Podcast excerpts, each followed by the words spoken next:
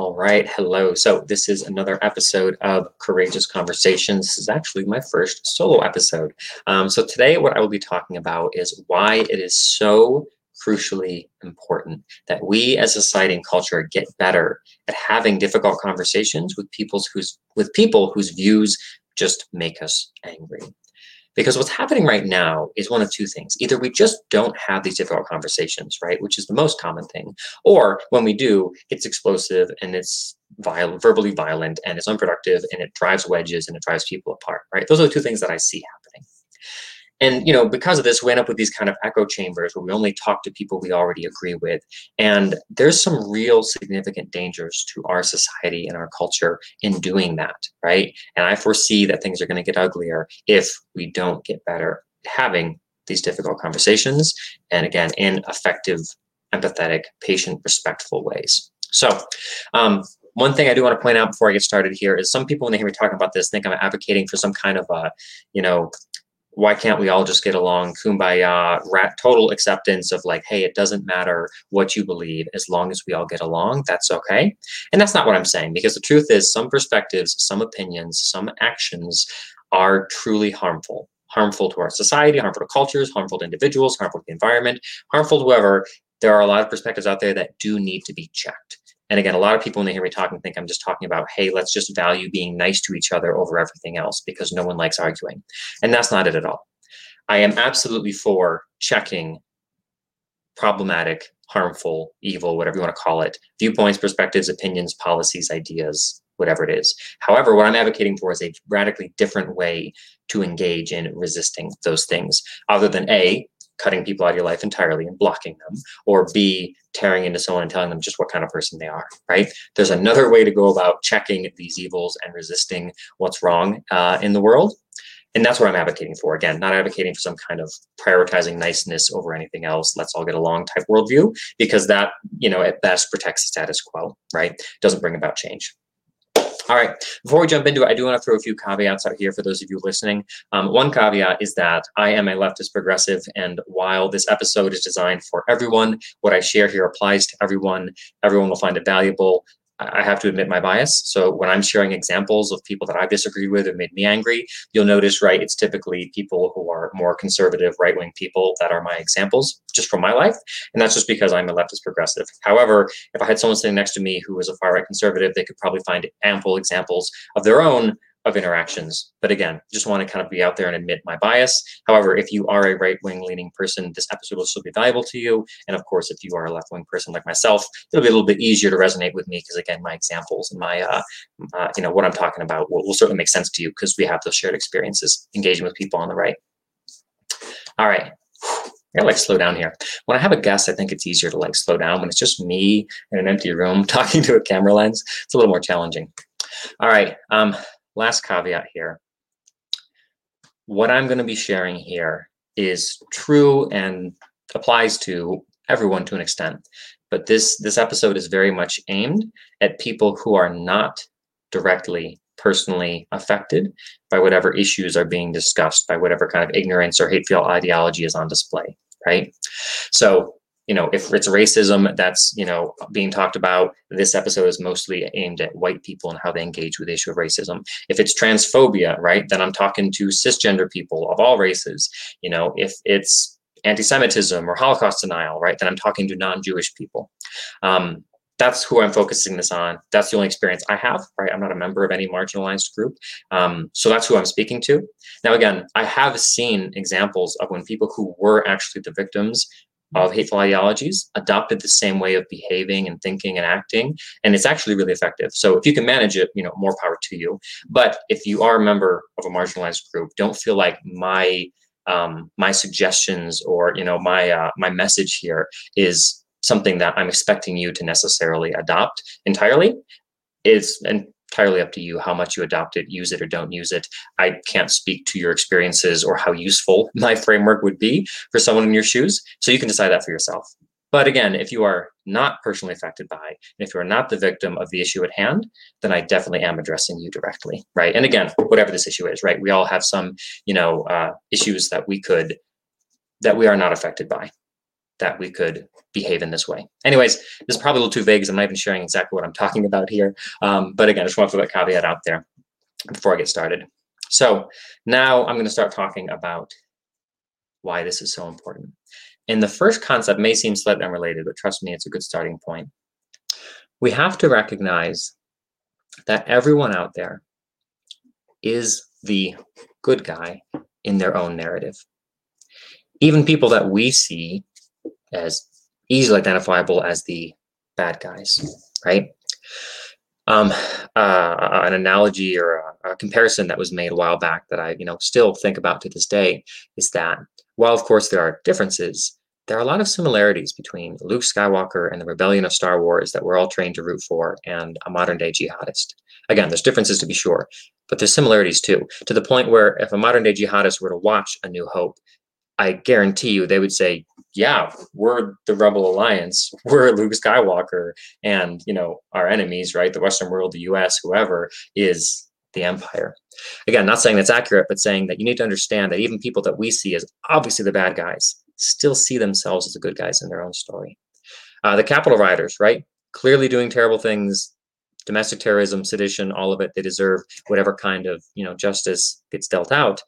However, what you have to understand is that those people in their world, what had just happened was that this centuries old American democracy had been completely and utterly turned off and replaced entirely with a system of whoever cheats the most wins or the election goes to the highest bidder, right? And I don't know about you, but if that actually happened, I'd be right out there in the streets with them. Wouldn't be in the Capitol building, but I'd certainly be out there in the streets raising a stink over it. That is not okay. That is horrendously dangerous, and that cannot happen, right? We need the integrity of our elections. And in their world, in their minds, that is what had just disappeared and gone away. So again, they were the good guys in their own narrative. Honestly, in my opinion, their mistake wasn't necessarily what they chose to do at that moment. Their mis- their real mistake happened months and years previous when they lost touch of who to trust, right? When they lost touch of you know how to weigh information in a, in a relatively non-biased way. That's the real error, right? Because that's what led them to believe without a shadow of a doubt that this is what had happened, even though the evidence didn't really point to it. So, anyways, whole point of that bit, even the bad guys are the good guys in their own narrative. All of the terrible things that have been done by humankind over the centuries, I would argue 90 to 99% of those things were done by people who, when they were doing them, thought they were the good guy in that situation, doing the right thing. Okay.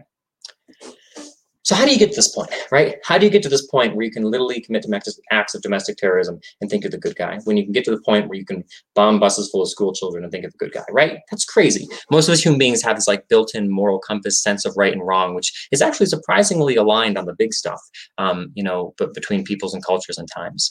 So how do you get to this point, right?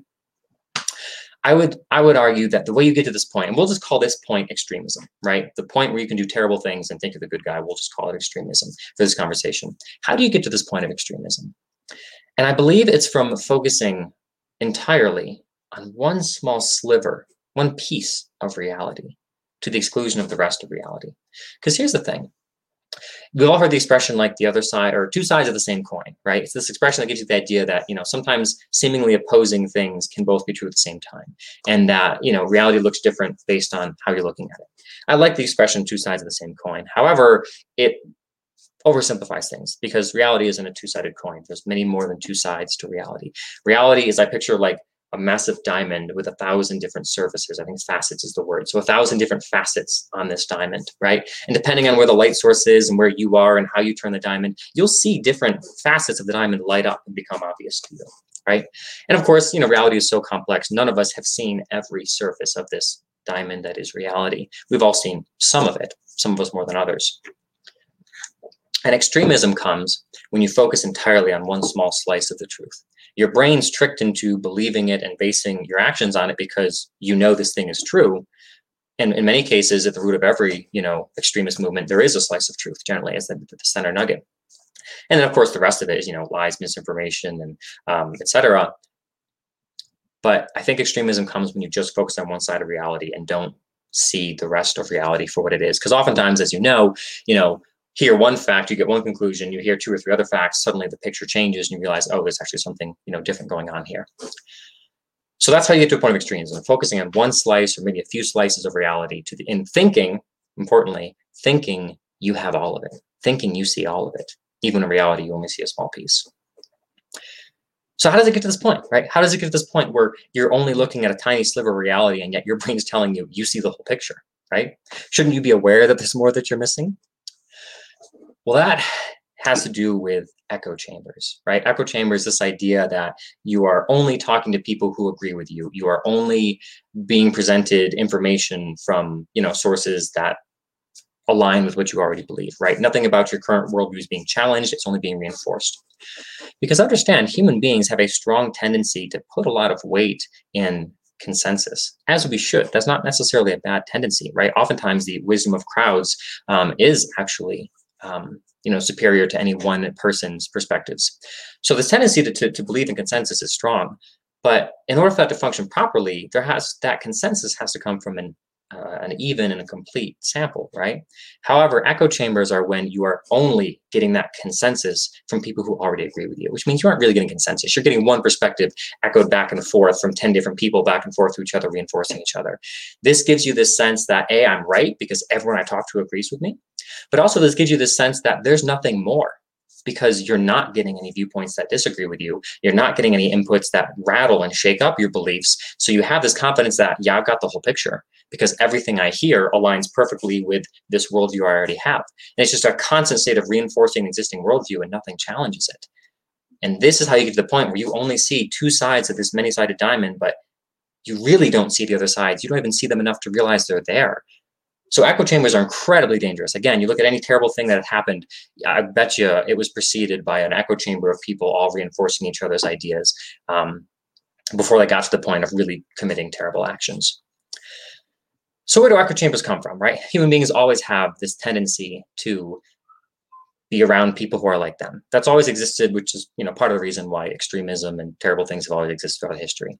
However, we have a new way of creating echo chambers in our modern world that we never had before, and that is social media and really all of our online interactions because the internet in an, atten- in an effort to get as much of your attention and time as possible has created a lot of different ways to make sure you have a purely positive experience on their platforms. And one of the ways you can have a positive experience on a platform is by only being fed things you like to see. And again, when it's a matter of, hey, you like running and chicken recipes, so I'll show you more running and chicken recipes, that's probably not very harmful. But of course, when it comes to politics, this tendency of social media platforms and the entire internet by extension to only give us things we like to see creates this massive echo chamber, right? And part of what's at play here is algorithms, right? Facebook notices you engage with posts from this page regularly, but rarely with posts from this page. So it takes note and starts feeding more of what you like. So for someone like me, that means I engage with a lot of, you know, articles that are shared from CNN. I never, well, unless of course I'm getting really angry. I generally never engage with posts from Fox News or something, right? There's also a lot of self-selection in this where when I set up my Facebook account years ago, I don't think the entire time I've had Facebook, I have ever clicked like or follow on Fox News. So it's not even a matter of the algorithm choosing things. I literally just never opened the door that that stuff would come in front of me, right? Um, of course, we self-select our friends list, right? You're on LinkedIn, you're on Instagram, you're on Facebook, whatever platform. You see someone whose views make you angry. What do you do? Sometimes you engage with them and argue with them and then rage block them. But more often than not, you don't even have the energy for that, and you just block them right away and say, "I don't need that kind of negativity in my life." I don't need that kind of bullcrap on my feed on a regular basis because I don't need that kind of stress, anxiety, pressure, and anger in my life. And blocking them absolutely is an effective strategy to deal with that problem, right? You no longer have to deal with their bullcrap. However, what's happening as a society is that everyone's engaging this, which means that if you're leftist progressive like me, you know, pretty soon after Trump got elected, if not years before, all your conservative friends were blocked and unfollowed, right? All the conservative leaning news sources were probably never on your page to begin with, but you got rid of them if they were there, which means all you ever see is a leftist progressive perspective. And of course, if you are someone who is a right wing conservative person, you blocked a lot of your leftist friends, or let's be real, they blocked you. And now your Facebook feed is filled full of nothing but people who agree with the right wing conservative perspective. And suddenly in social media, we have an even more effective way than the past to create these echo chambers. I would even argue COVID's made it even worse because in the past, you know, you at least had coworkers who disagree with you politically that occasionally might talk about political things at their desks sometimes. Where now we don't even have that, right? For most of us, it's just us here in our offices and then the people we choose to engage with online. So we get to create our own world. our own world that is specifically tailored to look the way we want it to look. And that may or may not be closely aligned with the reality of the way the world is, right? But the internet just keeps feeding us a view of the world, which is exactly what we like to see and want to see. And again, this opens the door to extremism. So these echo chambers are very dangerous, right? Um, one good example of this Dylann Roof is a man who went to the, I think, what was it, the Emmanuel Baptist Church um, in South Carolina, where there was a, a, Bible study going on and murdered, I think there was nine or 10 black people there that he murdered in cold blood. What's interesting is that eight months previous, he was a pretty average, you know, uh, frustrated, racially biased, poor white guy in South Carolina, right? Nowhere near anything like that. But then he created a Stormfront account. Stormfront is, you know, the breeding ground uh, and the social preferred social media platform of white supremacists, neo Nazis, white nationalists, etc. And in only eight months, he got pulled into that community, sucked into that community. And for eight months, he heard nothing but the rhetoric of that community. And that was it. It was just him and his computer and the rhetoric of this community. And he got so out of touch with reality that he actually believed he was doing the right thing and the best thing. Before he murdered those people, he said something the effective I'm sorry, you're, you're such nice people, but you just have to go. He really believed he was making himself a martyr for the good of the world. What's terrifying and sad and hard to wrestle with is that the same deep inner human drive of self-sacrifice and willing to give of yourself to make the world a better place that caused you know first responders to run into the twin, you know, the twin towers as they were burning was the same drive that drove Dylann Roof to commit cold-blooded murder. Again, not trying to say there's a lot of overlap there, but it was the same base human drive of I'm willing to sacrifice myself, my life, my well-being for the good of the world. And again, how do you get to that point of delusion? Well, it's these echo chambers, right? It's eight months inside of Stormfront that gets you to this point where your worldview is so skewed, you've lost touch with reality you know, I would say maybe a less intense version of that, but still damaging version of that is Parler in 2020, right? Parler became the social media place where all right wing people went, and they only ever talked about politics in the news of the day with people on the right. And, you know, I, am not here to kind of like lay down how much responsibility is due where, but I know that a lot of what happened at the Capitol was uh, facilitated by conversations and groups that had formed on Parler. Again, this is dangerous when people isolate themselves and only talk with people that they agree with. So that's part of why I'm so passionate about this, right? These groups, these echo chambers are dangerous. Now, again, I'm showing right-wing examples of echo chambers, but the truth is left-wing echo chambers can cause harm too. In fact, I've heard some things about like what left-wing activists have done this year, which of course weren't in the news, which were actually pretty appalling as well. So, you know, for those of us on the left, don't think that we're somehow immune from doing terrible things because we get caught up in echo chambers. Currently, there's more prevalent examples of people on the right doing that. Um, but it doesn't mean that people the left are immune to this. Again, it can happen to anyone to get swept up in an ideology and lose touch with reality. Here's another reason why I'm so passionate about this. This kind of idea or analogy came to me this summer, possibly as a direct result of the California wildfires, possibly unrelated. But I realized that, you know, a lot of what, a lot of the spirit behind Adolf Hitler's rise to power and how he gained public support felt very similar to a lot of you know the rhetoric that, that Trump used to gain public support, right? And I realized that there are going to be people, and again, apologize for a purely leftist view on this. I'll bet you someone on the right could come up with a good analogy, um, you know, from the other side of things. But from my perspective, there are going to be these people from time to time that society is going to produce who, you know, are very nationalistic, who are very hungry for power, who are able, willing, and ready to use fear um, and division and othering to create their uh, to get the power that they need right? There's always going to be these people out there these people who are like you know adolf hitler right? And many other dictators who have come you know throughout history who have inspired people to do terrible horrendous things to each other. These people are always going to be produced from time to time right? Just you know, some combination of genetics and circumstances will produce people like this who are hungry for power and willing to use hateful rhetoric to get there.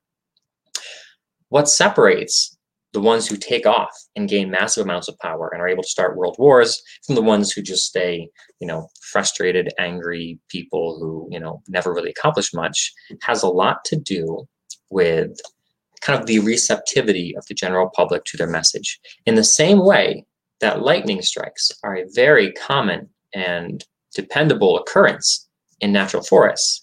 But what determines whether or not it's a small little brush fire that no one knows about, or whether it's a wildfire that you know eats up half the state, is how much dead wood and debris is sitting around waiting for that lightning to strike, right? And I, and I see this the same way. There will be a time when someone much more dangerous than Donald Trump vies for power. Whether or not they get support and whether or not they get elected and whether or not they're able to, you know, push a lot of their agendas has a lot to do with how much dead wood and debris is laying around, right? So the strategy employed by many people, and again, speaking from left's perspective here, the strategy employed by a lot of people on the left who say, wow, that person's views are hateful and ignorant and bigoted, and I don't want them in my life, block, done. What that's doing is that's removing them from your world, but that's not removing them from the world. We have a responsibility to do whatever is in our power to deal with this rush, these people who are susceptible to this messaging before our next, you know, our next Donald Trump comes. And truthfully, as much as I hate Donald Trump, you could get a lot, lot worse than Donald Trump.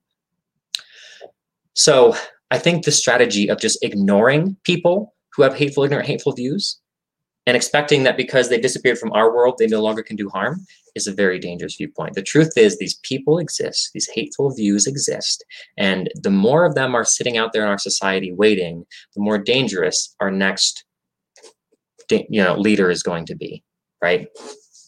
So we have to deal with this issue. We have to address this issue. We can't just cut these people off and expect it'll work itself out. In fact, as I just mentioned, the effect of cutting these people off is the opposite of it'll work itself out. Cutting these people off pushes them further into the arms of the Stormfronts and the Parlers of the world, right? It pushes them further into fringe groups and extremism and puts them deeper into their echo chamber, which increases the chances that they're going to turn to extremist views and extremist actions. Um, Relating to this is a theory I have, and I believe there's a nugget of truth to this, but I, I also admit there could be errors in this, and I encourage you to engage me in comments if you see some serious errors with this. But I think there's, there's a nugget of truth at the core, core, core of this. I think that the rise and support for Donald Trump is to a significant extent due to people like myself on the left and how we engaged with and how we treated people on the right over the last decade. Because these people who are on the right for the last decade have been insulted and verbally attacked and they have been shamed and denigrated and the whole world is starting to shift away from their way of seeing things which by the way i don't mind because i'm left progressive. I like that shift. And as the world turns away from their way of seeing things it increasingly turns hostile to them right and it's very a lot of people on the left are very very harsh in the way we go about talking to people on the right. There's a lot of disrespect a lot of shame a lot of isolation and ostracization and personal attacks and all this stuff that left collectively the american right feeling pretty bruised right? Feeling emotionally bruised battered frustrated unheard. And guess what Donald Trump had the perfect message to resonate with people who are feeling frustrated and unheard and emotionally battered and bruised. He said everything they needed to hear, everything they wanted to hear, everything their hearts had been craving for, and they found a deep emotional resonance with his messaging, which created a type of loyalty which was impervious to anything that Donald Trump did, right? Realistically, you know, the the, the American right that so values, you know, uh, morality and family values and you know uh, religious values and sexual purity and all these things right? Should have been really really freaking disturbed by the grab by the pussy comment right? And by the stormy daniels you know uh, evidence coming to light. They should have been really disturbed by that. But you know i'm sure as my fellow leftists noticed no one actually really batted an eye at anything trump did or said because that type of fierce fanatical loyalty comes into play when there's that deep emotional resonance that emotional connection with someone right you're suddenly willing to forgive and turn a blind eye to and make up excuses for someone in a massive way when you have that deep emotional connection with a, a, leader that you've never had in the past, right? And again, my argument is that there wouldn't have been that deep emotional connection to Trump's messaging. They wouldn't have been so drawn to him if they hadn't just spent the last 10 years, you know, being uh, emotionally battered and bruised by people on the left who didn't just stop with, you know, sharing the truth and calling out what was wrong, but they went and did it in a way that was harmful and hateful and sh- you know and, and shamed people and insulted people and went to that level. Again, not advocating that we stay silent in the presence of problematic thinking and opinions, but that when we engage, we do it in a way with a lot more empathy and kindness, because the emotional damage done by attacking and insulting people sits there and it resonates and it stays there. And again, when someone like Trump comes around, people are drawn to him with that much more of a magnetic connection because of that, you know, emotional abuse, we'll call it. That's that's a stretch, of course, but I did hear one person on the right use that expression when they were when they were talking about the way they were treated by people on the left. Um, so, anyways, right. In summary, here, echo chambers are dangerous. When we cut people off, or when we are rude and harsh and use shame tactics, it just drives people further into these echo chambers, and it creates a atmosphere that is very easy for folks like Adolf Hitler and Donald Trump to capitalize on and take advantage of. That's kind of the, you know, dry wood analogy, right? And again, there's going to be someone worse than Trump who comes along one day. The question is, how much success will they have and how much will people swarm to them? A lot of that depends on the state of political tensions in the US. If we can get to a point where we disagree with people on the right and we try to convince people on the right that they're wrong, but we do so in a very respectful, empathetic, human way, I don't think there's going to be nearly the kind of pull to support someone like Trump again so blindly, you know? All right. So another question is, what can we do? Okay, so we're in this place where social media creates echo chambers. We're in this place where people are rude and harsh and mean to each other. And we now recognize that people that we cut out of our lives oftentimes become more dangerous because they've been cut out of the lives of everyone but fellow extremists. I think the solution to this is that we all get very good at engaging in difficult conversations with views with people whose views make us angry. Because through doing that, we're able, even if they reject it at first, we're able to expose to them other aspects of reality they haven't seen before. Now, don't expect anything to happen right away. This is a long process. In fact, I would say that your goal isn't always even to change someone's mind and get them to come over to your side of thinking. Sometimes your goal is simply through, through your conversation keep them tethered to reality so they don't go any further into extremism, right? Maybe they'll never change their current views, but by having this conversation with them, you're kind of shoring it up, um, shoring things up so that it's less likely that they go even further from reality and even further into extremism, right? So don't think because you engage in a conversation, they don't say, you're right, I've changed my mind, that you're not doing any good, right? Exposing someone to other sides of reality is enough to sow seeds of doubt it's enough to keep them from going further into extremism. It's enough to keep them from dehumanizing people who are on your side, right? That's a real danger that I see happening equally on both sides, where people on the right talk about Democrats and really dehumanize them in the way they talk about them. Which is why, by the way, it seems appropriate to some guy driving a truck at the Unite the Right rally to drive his truck into a group full of protesters because he's dehumanized Democrats and liberals in his mind to a point where that behavior is acceptable. But I see the exact same thing happening, right? Where people on the left dehumanize people on the right. If you haven't yet heard, right, it's common to refer to Trump supporters as maggots, right? MAGA with a T at the end, maggots and again, as much as that's appealing to someone like me who really dislikes people who support Trump, that is dehumanization and that is dangerous. So by having these conversations, it helps both sides not dehumanize the other because dehumanization is the most dangerous thing as human beings engage in. So again, even if you don't change someone's mind, just having that conversation is very powerful. Now, one piece of advice I'll give here. Um, this episode isn't like really going to go deep on like how to do this effectively. That'll be a future episode. But one of the biggest things you have to shift out of a mindset focused on what's fair and what do these people deserve. Drop that entirely and focus instead on a mindset of what kind of impact do I want to have on these people and what's the best way to have this impact. Because when you see someone spewing hateful, maybe even violent right? Rhetoric about gay people about jews about blm about whatever right? You could make a pretty fair argument that they deserve to be called every name in the book and that what's right is to you know give them give it back to them as strong as they're dishing it out. And, and maybe that is right maybe that is fair maybe that is deserved. I'm not really here to speak on what's fair what's right what's deserved. All i know is that that type of activity does nothing but push these people further into echo chambers and isolate them more and make them more dangerous.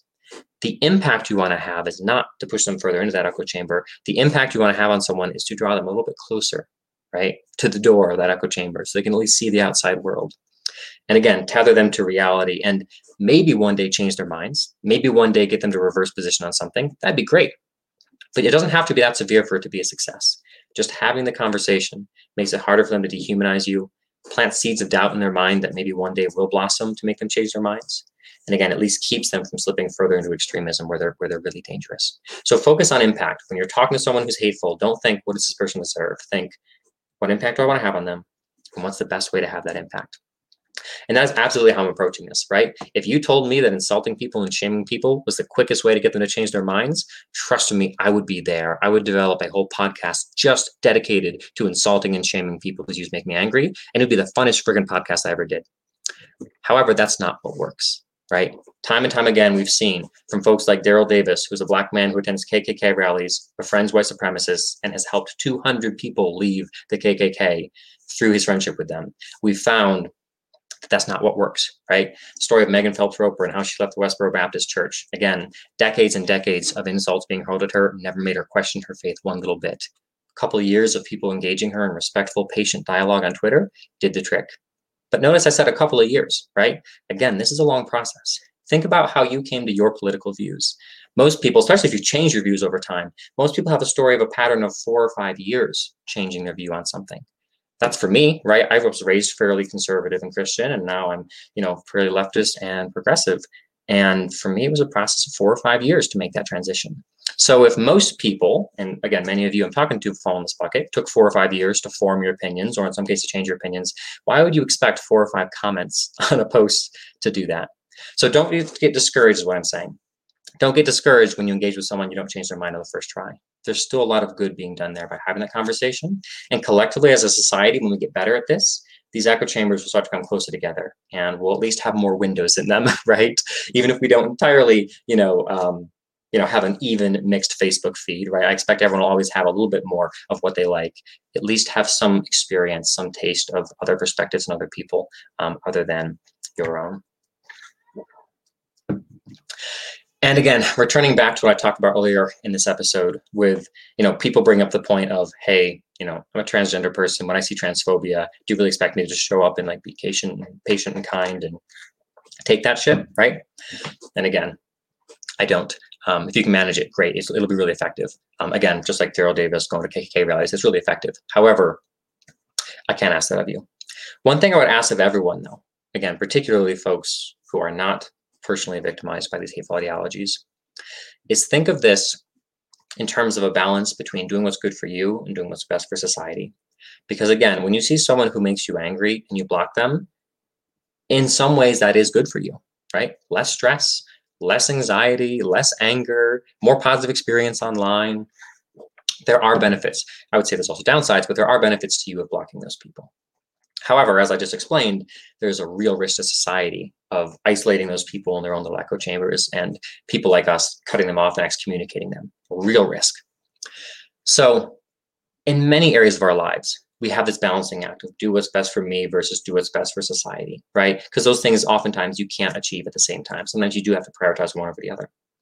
Again, I'm not here to tell you what that balance is because we all do have to take care of ourselves. Self care is important, mental health is important. You can't entirely disregard that variable altogether, right? However, what I'm seeing is that people are entirely disregarding the other side of things, which is the good of society, the good of our culture, right? The safety um, of our nation comes down to, again, helping people not get so caught up in echo chambers. So, where you find that balance is up to you. My admonishment, I guess, is to make it a balance, not entire one-sided adoption of just the take care of me strategy, right? Where every person you disagree with gets blocked instantly, right? I would urge you to make that a last resort. A last resort when you realize that you cannot possibly maintain your mental and emotional health while still connected with this person, rather than a first response of, oh, I don't like that, gone, right? Because understand that if you are not affected by what's at hand, by you choosing to turn away from this person who believes these things, cut them off from you, you're effectively closing the door for them to come over to your way of seeing things and have their eyes opened, right? Not saying that by leaving the door open, they necessarily would come to have their have their eyes open, but at least the possibility remains. And when you close that door by blocking them or you know getting an argument with them and insulting them, you're making it that less that much less likely that they'll ever change their harmful views. And guess what? You're not the one who's going to have to deal with that, right? When I decide to not engage with a transphobic person because they just frustrate me, and they're allowed to remain transphobic, and the possibility of them ever opening their eyes becomes smaller by me cutting them out of my life, I'm not the one who pays that price, right? It's the trans coworker that they're going to have 10 years from now who's going to have to pay that price because I didn't want to deal with it 10 years prior. So again, if you're not personally affected and victimized by what's at hand, I think you have a real responsibility to do what you can and again, getting someone to change their mind right away is not the only way to measure success. Planting seeds of doubt that come to fruition in 10 years is success. Anchoring someone up against further extremism to the point where they don't go any get any worse than they are now. That's success. Getting to the point where they at least can respect people on your side of the aisle and not dehumanize them because they've had a good interaction with you. That is a form of success. And while it's okay to choose your own mental health over the good of society from time to time, we all do that you should recognize that that's not the strategy you should follow all the time because again collectively our, our culture is suffering because of that. Um, one helpful analogy i'll give that i have found very useful in engaging with people whose views make me very angry is actually very similar to how at least those of us on the left i don't, I don't know about on the right but those of us on the left are taught to you know engage with and think of people struggling with addictions right? Understand you know most addictions are your fault that you have it right? And most addictions have caused harm to those in your life and there should be some responsibility and accountability for the harm you've caused. However shaming people who have addictions is not helpful. Insulting people who have addictions is not helpful. Reminding them of all the harm they've done to people in their lives is not helpful. What helps people get out of addictions patience and empathy and support, yes, mixed with accountability. And I think we should adopt that same type of mindset with people who have these hateful views. Again, they've made choices in their life that have led them to be racist and transphobic. Sometimes those are choices that they've like opted into, like choosing who to hang out with. Sometimes those are choices they've just failed to opt out of, right? In our culture, most of us are raised with a white preference or a white supremacist mindset that we have to work to undo. And some of these people have not chosen to work to undo that. So I'm not saying let's walk away from responsibility, but I'm saying let's approach this with empathy and help these people rather than shaming them, rather than insulting them. Again, in the same way that you found out someone you love struggling with addiction, while you might hold them accountable, you would still show up with empathy and with patience and with kindness to help them out of where they are to a better place because you know if you cut them off entirely, their odds of getting out of that addiction is much, much lower right? So again, obviously there's differences between addictions and political views, but I think that same type of mindset of while it's okay to hold people accountable, I'm predominantly here to help you get out of where you're at and get to a better place. And I recognize that if I cut you off, the odds of me ever being able to help you out and the odds of you ever getting out become much lower. Because, by the way, when people are ignorant about something, they generally can't detect and unrealize their own ignorance, right? You don't know what you don't know. I know very few people who said, Yeah, I knew I was ignorant the whole time. I just chose to stay ignorant, right? Most people don't think they're ignorant. Most people think they got it. And it's the rest of the world who's missing it. So you've got to come alongside with that mentality of what impact do I want to have on this person? And what's the best way for me to help them leave these harmful worldviews they hold now and see the light and peel the scales off their eyes so they can see a better way, right? And again, empathy, kindness, and compassion are the only way to help people um, change their views on things politically, only way to help people leave extremist groups. And again, also the only way to help people, you know, break addictions and other bad patterns and habits in their lives. So that is my uh, that is my message. I will do a future episode where I go into a little bit more specifics of how to do this, because even if you agree this is important, that doesn't change the fact that when you see that bull crap spewed out on the screen in front of you, it's going to create a crimson hot rage inside you, and you're going to be like, okay, what do I do now, right? There are things that you can do to more effectively engage with people. There are things you can do to monitor your own mental and emotional state. And there are ways you can craft your message to make them more palatable to the person you're talking to, to increase the chances that they actually accept what you're saying and make it part of their own worldview. So I will do a future episode going into that. This episode is mostly focused on why it's so important and why it's so dangerous to avoid this work altogether. Um, a lot of the uh, episodes that I've recorded will now maybe make a little more sense seen through this view, right? And future episodes that I do will make more sense seen through this view.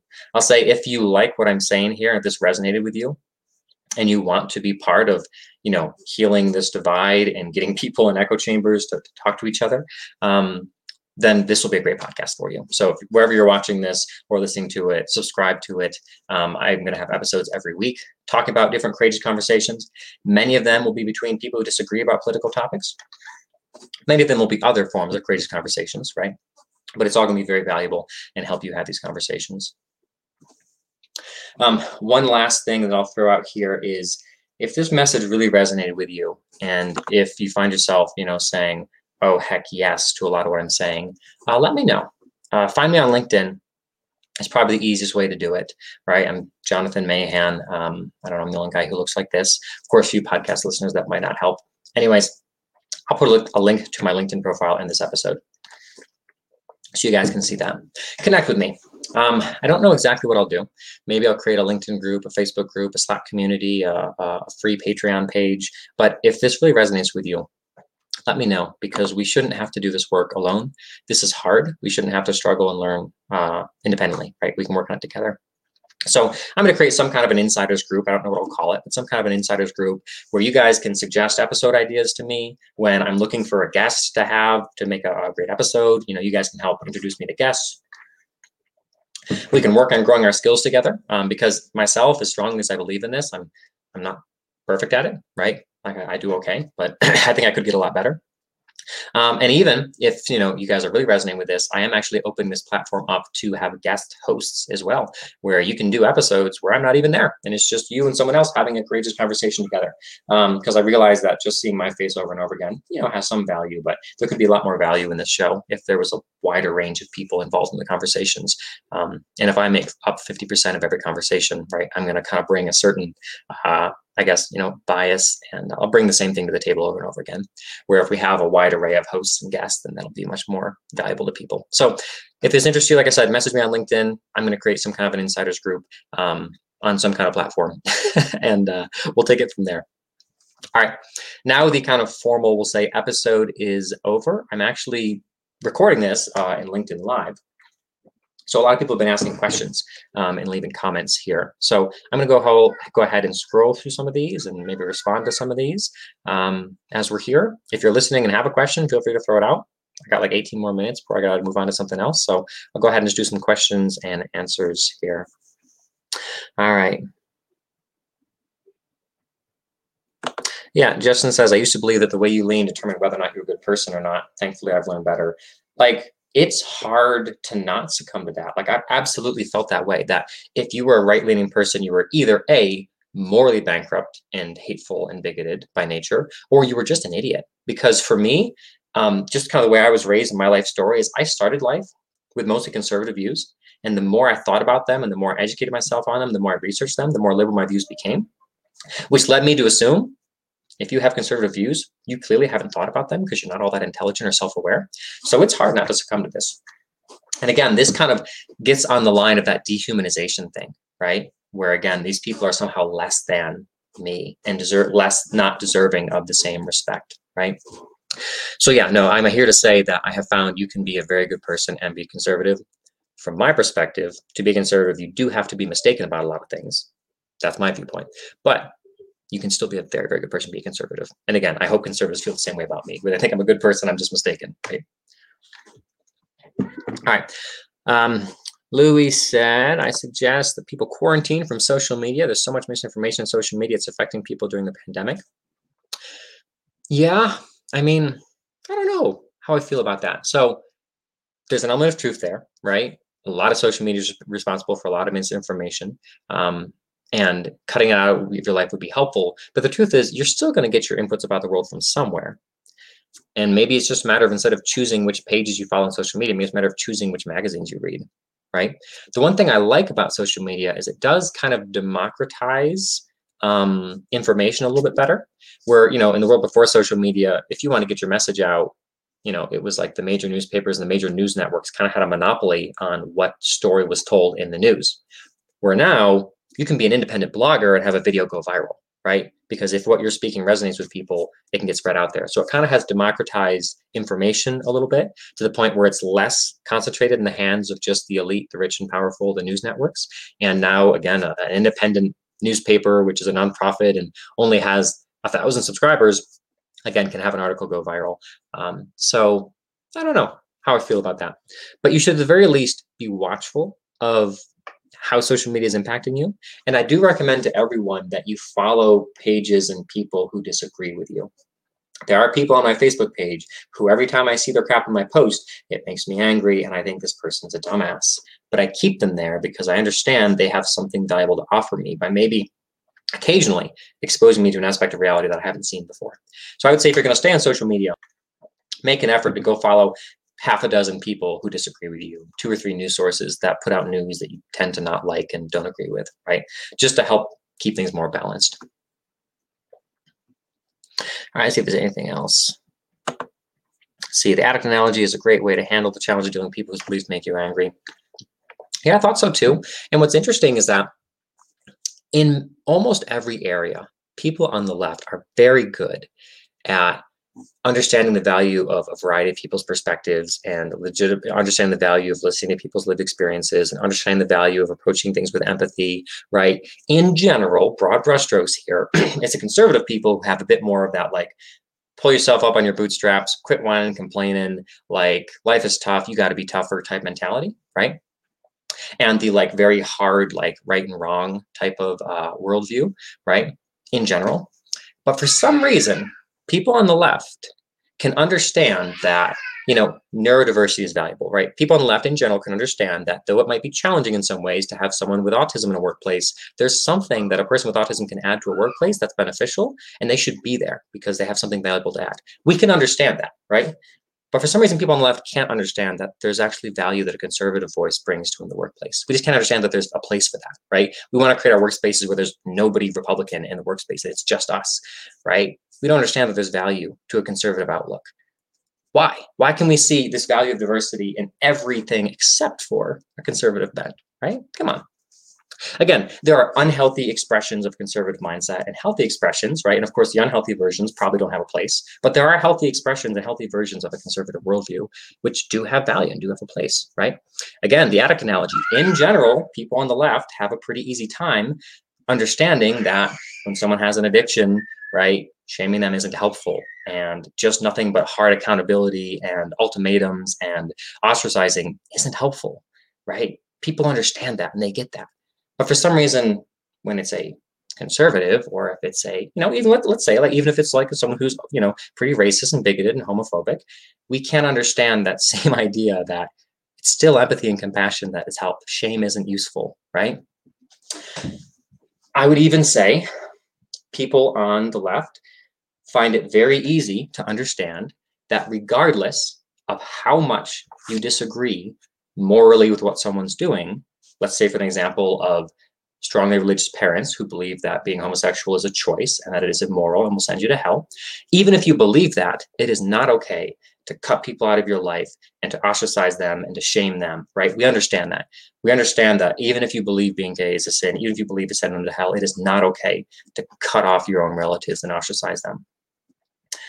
But for some reason, we can't understand that when someone has political views that you think are evil and awful and wrong, right, and that you think they've made terrible choices, that it's not okay to cut them off and to ostracize them, right? Like, come on.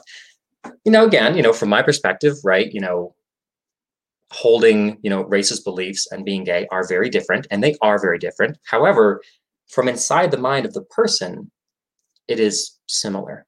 Again, if you're conservative, you know, if you're a fundamentalist Christian, you believe it's a choice, you believe it's a sin, you believe, you know.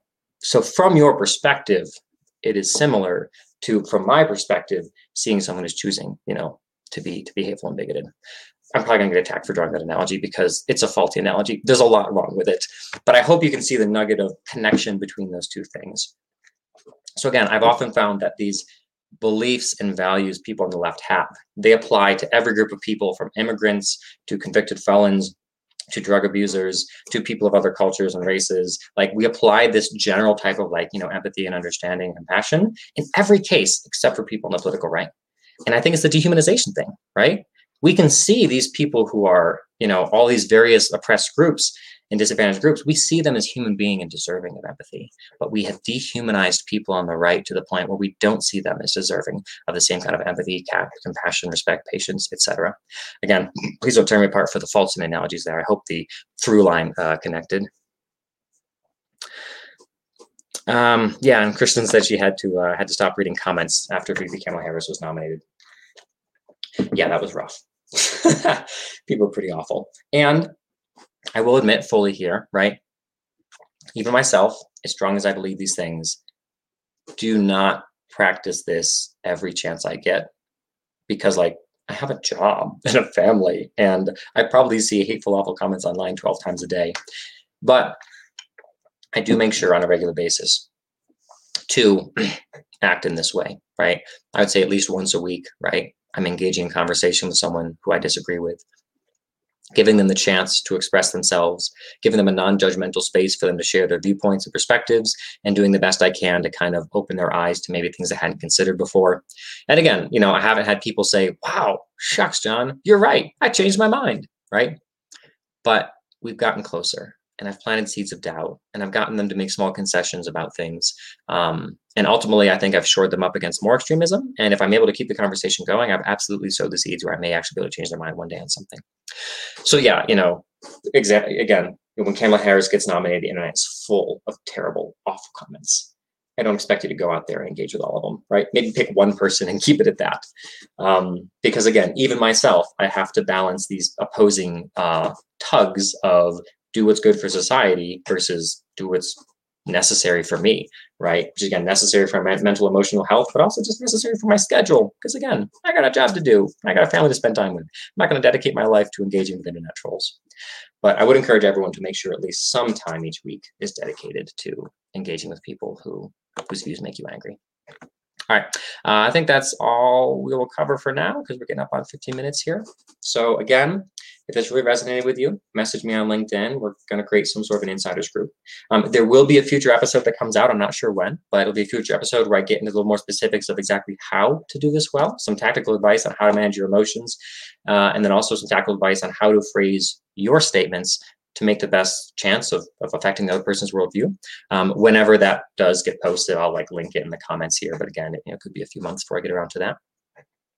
Um, and subscribe to the channel because there's going to be a whole lot of really interesting conversations coming out. A lot of them between people who disagree, but again, a lot of them either also just covering other awkward and vulnerable topics um, that we're all kind of trained to avoid because we just don't like discomfort and awkwardness. And you know, we've been trained that so many topics are taboo. Um, and you know we'll, be we'll be tackling those topics in this conversations or in this podcast in these conversations. So thank you for listening and i will see you all guys on another episode